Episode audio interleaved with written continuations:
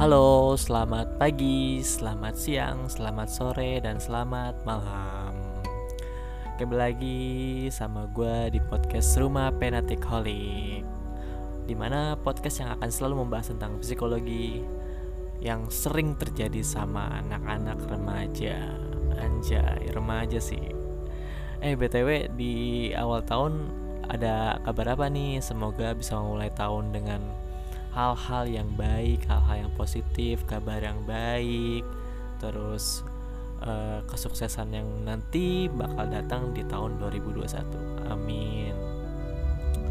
Oke, hari ini tadi gue mau mulai awal tahun itu dengan gue sejauh 48 kilo. Gila gak sih? Dari kota Jogja ke Bantul, yaitu daerah-daerah pantai.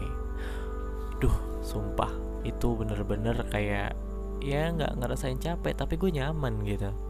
Nyaman di jalan ya bagi gue suatu ketenangan ketika gue bisa menyenangi diri sendiri dengan cara-cara hal-hal yang uh, notabene uh, hal-hal biasa kayak gitu. Hal-hal simple hal-hal sederhana. Lo bisa jalan jalan-jalan sendiri terus juga lo uh, ngelakuin hobi lo tapi lo bisa ke tempat-tempat yang mungkin bisa menyegarkan jiwa lo gitu Nah, BTW berhubung soal jiwa, gue uh, kali ini akan membahas tentang seputar mental illness nih. Nah, mental illness kan kayaknya udah jadi hal yang apa ya? Di era-era remaja ini udah jadi kayak yang udah jadi self diagnose gitu. Lu kayak udah terlalu nyaman sama rasa sakit lu dan lu jadi menutupi diri dan apa ya? Jadi kayak seolah-olah nggak ada satu orang pun yang bisa mengerti lo gitu. Oke, lanjut aja gue pengen coba nih ngebahas tentang seputar mental illness nih. Dari artikel yang udah gue coba tulis ini dia. Mental illness atau yang disebut juga gangguan kesehatan mental adalah istilah yang mengacu pada berbagai macam kondisi yang mempengaruhi pemikiran, perasaan, suasana hati, atau perilaku seseorang. Kondisi ini bisa terjadi hanya sekali atau berlangsung dalam waktu yang lama mental illness ada sangat banyak jenisnya nih. Masing-masing jenisnya adalah gejala yang berbeda tergantung pada tingkat keparahannya. Karena ada berhubungan dengan pikiran dan perasaan, kondisi ini bil dibilang membutuhkan perawatan yang cukup rumit. Meski begitu, mental illness tetap bisa diobati dan dikendalikan dengan perpaduan psikoterapi dan obat-obat dari dokter. Uh, tapi ini yang udah terlalu parah kali ya mental illnessnya mudah-mudahan teman-teman di 2021 nggak ada ya. Untuk pendengar-pendengar podcast gue nggak ada yang ngerasain hal-hal yang udah terlalu kronis dan excited kayak gini. Kalau ada masalah ya cukup. Ya berlarut pada hari dan jangka waktu yang singkat gitu. Nggak usah berlarut terus-terusan gitu. Malah nanti bakal tenggelam semakin dalam gitu. Ya tenggelam boleh. Nyentuh dasar tapi jangan lupa balik lagi ke dasar ke daratan maksud gue oke okay? nih jenis-jenis mental illness nih ya ada lebih dari 200 jenis mental illness yang bisa dialami seseorang namun beberapa di antaranya cukup sering terjadi apa ajakah itu yang pertama gangguan kecemasan Gangguan kecemasan adalah salah satu jenis mental illness yang umumnya terjadi. Gangguan ini bisa membuat penderita merasa takut atau terancam saat berhadapan dengan objek atau situasi tertentu. Yang kedua, depresi. Depresi. Ini yang suka mengkait-kaitkan hal-hal sepele terus kayak ah gue depresi gue minum ah ah gue depresi gue make narkoba ah gue depresi gue cari pelampiasan lain lah apalah padahal inilah artinya. Depresi juga merupakan jenis mental illness yang sering terjadi. Depresi diklasifikasikan sebagai gangguan mood yang dapat menyebabkan gejala seperti perasaan sedih, kehilangan, atau kemarahan yang berlarut-larut. Nah, jadi eh, hal-hal uh, yang depresi ini tuh yang hal, -hal yang riskan, yang bener-bener ya lo harus tanggapan itu dengan baik. Gak perlu ada pelarian atau pelampiasan yang malah menjerumuskan lo lebih parah lagi gitu. Malah menjatuhkan harga diri lo terus juga menambah masa lalu gitu terus malah lu masalah semakin terlarut terlarut akhirnya lu pengen ngerusak diri lo sendiri gitu dengan cara-cara yang kayak gitu gitu loh. Dan itu nggak bagus men. Nah, yang ketiga ADHD HD eh HD ADHD bahasa Inggrisnya ya kalau bahasa Indonesia ADHD yang diartikan attention deficit atau hyperactivity disorder ADHD adalah jenis mental illness yang paling banyak terjadi pada anak-anak dan bisa berlanjut hingga dewasa. Orang dengan ADHD bisa cenderung hiperaktif dan memiliki kesulitan dalam mempertahankan fokus pada suatu hal. Hmm, ini kayaknya yang pernah gue alamin di waktu kecil deh. Ya sempat udah gue ceritain di podcast-podcast sebelumnya. Ya kayak gue pernah ngalamin tapi nggak nggak bagus ya kalau gue self diagnose kayak gini dan sekarang gue udah sembuh dan alhamdulillah cukup tahu aja dengan teori-teori tentang psikologi yang pernah gue alami ya. Nah yang keempat gangguan makan tuh. Gangguan makan adalah jenis mental illness yang berhubungan dengan konsumsi makanan. Penderitanya bisa mengkonsumsi terlalu sedikit atau justru terlalu banyak makanan. Umumnya gangguan ini berkaitan dengan kecemasan penderita terkait berat badan dan bentuk tubuh yang dimilikinya. Oke, oke.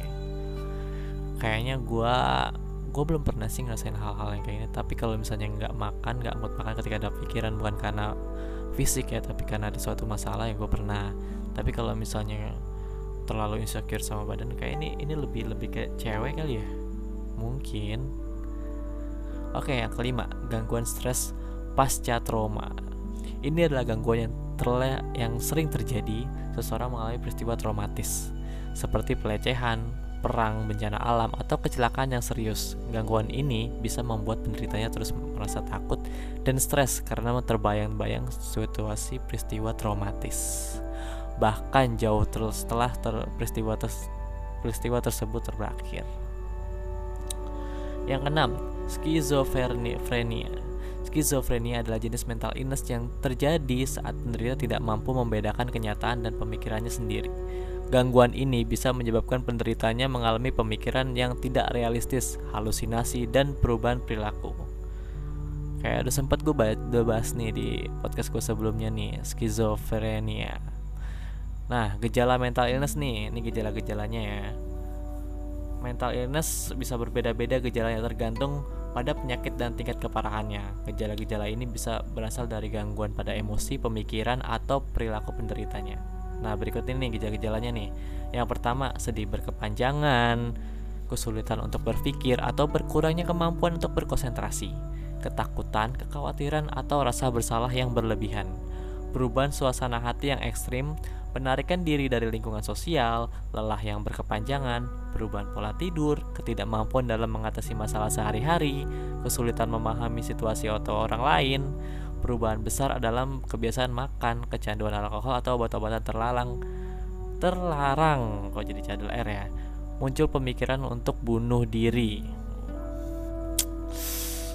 Mudah-mudahan kita nggak akan ketemu nih gejala-gejala kayak gini di tahun 2021 ya. Semoga selalu bahagia dan bisa mengatasi masalah dengan singkat dan berpikir positif kayak sugesti positif alam akan selalu memberi hal-hal baik untuk kalian para wahai insan manusia. Oke, kok jadi jadi anak senja banget ya? Oke, lanjut. Selain gejala-gejala di atas, orang yang menderita mental illness juga bisa merasakan gejala pada fisiknya seperti sakit perut, sakit punggung, atau sakit kepala. Gejala seperti ini disebut dengan gejala psikosomatis. Kayaknya bukan kayaknya, ini gua banget. karena ketika gue stres pasti gue mah dan itu udah udah pasti dan itu sering terjadi nggak perlu sel nggak perlu gue tanya ke psikologi dan ini udah sering terjadi ya kenapa gue berani self diagnose karena udah bertahun-tahun gue ngalamin kayak gini gitu loh ketika gue stres paling pasti gak lama gue mah mah gue kambuh gitu nah ini oke lanjut penyebab dan faktor risiko mental illness Hingga kini, penyebab mental illness belum diketahui secara pasti. Namun mental illness, mental illness dapat dipengaruhi oleh faktor biologis, psikologis, dan lingkungan. Nah, berikut ini salah satu contohnya nih, faktor biologis nih. Gangguan pada fungsi sel saraf di otak, misalnya karena stroke. Riwayat keluarga penderita mental illness, infeksi, gangguan kelenjar tiroid, cacat atau cedera otak, konsumsi alkohol dan penyalahgunaan obat-obatan terlarang. Dan terakhir gizi buruk. Nah, ini faktornya tadi gue bacain faktor biologis ya. Nah, yang kedua nih faktor psikologis. Peristiwa traumatis misalnya pelecehan seksual, kekerasan dalam rumah tangga atau kecelakaan. Kesulitan bergaul dengan orang lain dan kesepian dan terisolasi. Nah, kayak lebih banyak sih ya yang ke arah faktor psikologis ya. Karena psikologis balik lagi itu terjadi karena subjektif perihal kehidupan gitu. Ya kita nggak tahu dan perasaan kita juga nggak tahu kadang ke depannya uh, lebih mendominasi apa gitu rasanya gitu ya akhirnya kesugus dengan rasa sakit rasa kesepian kayak lu gak ada harga diri dan lu jatuh banget dan down banget. Dan lo insecure banget sama hal-hal yang udah lo miliki gitu. Padahal jauh dari sana ketika kita lihat ke bawah malah kita lebih lebih istimewa dibandingkan mereka gitu. Istimewa gak usah dibandingkan dengan mereka. Mereka pun juga lebih istimewa dari kita karena dari mereka orang-orang yang di bawah kita banyak banget ngajarin kita perihal uh, semangat untuk hidup. Ya enggak? Oke. Okay? nah lanjut nih faktor lingkungan. Kehilangan orang yang dicintai seperti orang tua dan pasangan. Hmm siapa nih? Oke yang kedua, kehidupan keluarga yang tidak harmonis pindah ke lingkungan yang baru seperti tempat kerja atau sekolah, stigma atau label negatif yang tidak benar dari masyarakat. Nah ini nih, ini ini ini kronis banget nih stigma label negatif dari masyarakat nih yang bikin kita uh, nggak bisa berpikir luas gitu ya enggak dan terakhir pandemi atau wabah penyakit seperti pandemi COVID-19 nah rata-rata nih di COVID-19 ini sebenarnya uh, kita bukan menakuti secara segi penyakitnya ya tapi segi finansial sih yang bakal hancur. Ya banyaklah konspirasi konspirasi yang bakal bermunculan dari COVID-19 ya kalau gue sih berpikir positifnya aja karena bumi juga perlu istirahat. Jadi wajar aja harus mengorbankan beberapa manusia untuk kelestarian bumi. Ya enggak ya kenapa gue bilang kelestarian bumi? Karena dari situ uh, ada uh, kayak wacana bukan? Ada kebijakan lockdown terus ada ya gak boleh bersentuhan segala macam dan bener-bener pure aktivitas dihentikan dan itu suatu apresiasi untuk bumi sih bagi dan gue salah satu pecinta bumi. Dan bumi perlu uh, give sewaktu-waktu dari manusia gitu. Ya meskipun negatifnya banyak banget menghancurkan banyak orang-orang yang mungkin ekonominya down dan segala macam. Dan plan-plan di harapan tahun 2020 yang pengen dia buat akhirnya nggak terrealisasikan dan mereka hancur gitu lanjut diagnosis dan perawatan mental illness untuk mendiagnosa kondisi mental illness yang diderita pasien, psikiater akan mulai dengan meninjau gejala dan keluhan yang disarankan oleh pasien ataupun orang di sekitar pasien. Riwayat obatan-obatan atau suplemen yang di kondisi pasien, serta riwayat penyakit mental pada pasien dan keluarganya. Setelah itu, psikiater juga akan melakukan pemeriksaan fisik, mulai dari pemeriksaan fisik syaraf, laboratorium, dan radiologi. Hal ini penting untuk menyingkirkan kemungkinan adanya penyakit fisik yang bisa menimbulkan gejala mental illness, misalnya penyakit tiroid atau stroke. Jika psikiater mendiagnosis bahwa pasien menderita mental illness, umumnya perawatan yang akan diberikan adalah sebagai berikut. 1. Terapi perilaku kognitif. Nah, ini adalah jenis psikoterapi yang dilakukan untuk mengubah dan mengembangkan pola pikir dan perilaku pasien yang negatif menjadi lebih positif. Terapi ini bisa diberikan untuk penderita gangguan bipolar, depresi, atau gangguan kecemasan, dan skizofrenia. Yang kedua, terapi interpersonal. Psikoterapi interpersonal dilakukan dengan tujuan untuk memperbaiki hubungan dengan cara pasien di berinteraksi dengan orang lain, misalnya pasangan, keluarga, atau sahabatnya, pasien akan diajarkan cara berempati dan menyelesaikan konflik dengan orang lain. Nah, ini yang terapi interpersonal ya. Dan yang ketiga, terapi perilaku dialektis. Nah, umumnya terapi ini digunakan untuk pasien dengan gangguan kepribadian ambang, tetapi bisa juga digunakan untuk jenis mental illness yang lainnya. Ini adalah jenis psikoterapi yang dilakukan dengan tujuan untuk membantu pasien mental illness dengan mengelola dan merespon emosi tersebut dengan positif. Nah, yang keempat, obat-obatan. Selain psikoterapi, psikiater juga akan meresepkan obat-obatan untuk pasien mental illness.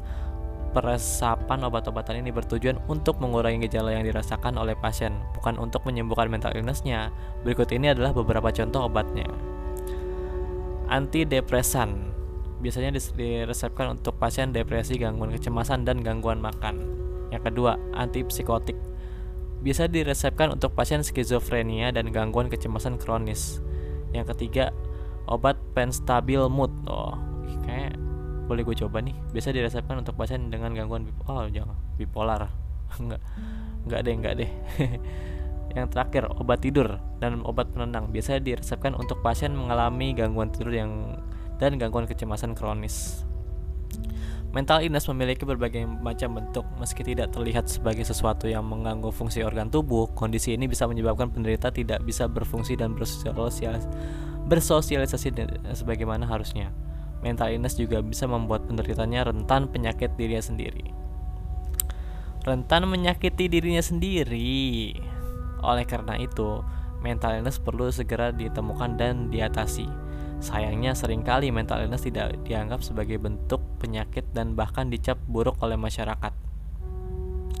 Hal ini membuat penderita mental illness malu untuk berobat ke dokter dan semakin menderita. Padahal mental illness bukanlah hal yang memalukan, sama halnya seperti penyakit fisik, seperti pilek ataupun diabetes. Mental illness adalah masalah medis yang umumnya ditemukan dan bisa diatasi. Jadi, jika Anda mengalami gejala-gejala mental illness seperti yang telah disebutkan di atas, lebih disarankan untuk segera berkonsultasi kepada psikiater. Jangan self-diagnose. Ya, itu bahaya banget. Kalau emang lo lagi galau, lagi banyak masalah dan lo down terus lo dan itu secara rutin berhari-hari yang pertama lo cari temen dekat yang bisa lo percaya kalau emang gak ada ya lo cari psikiater psikolog gitu cari gimana solusinya supaya lo bisa membaik karena stres berlarut juga nggak baik untuk ke depannya lo gitu. Ya teman-teman gue semoga bermanfaat di podcast gue hari ini.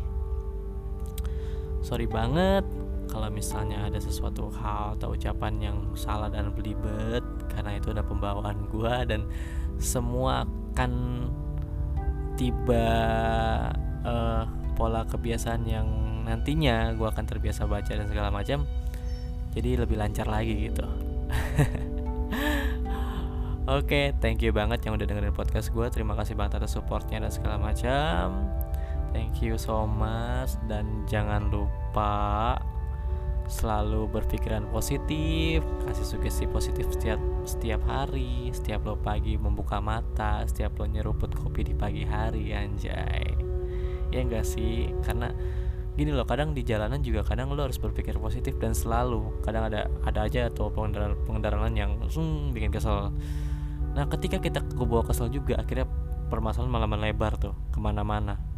Entah, pokoknya gue pernah ngerasain itulah nggak cuma sama pihak yang yang udah nyelakain kita tapi sama hal-hal lain nanti bakal ketemu lagi tuh karena kondisi kita emosi terus bawanya ya pokoknya jadi orang harus lebih sabar lagi harus tetap fokus sama uh, tujuan lo dan tetap tenang ya. Oke okay, bye. Sampai ketemu di podcast selanjutnya. Thank you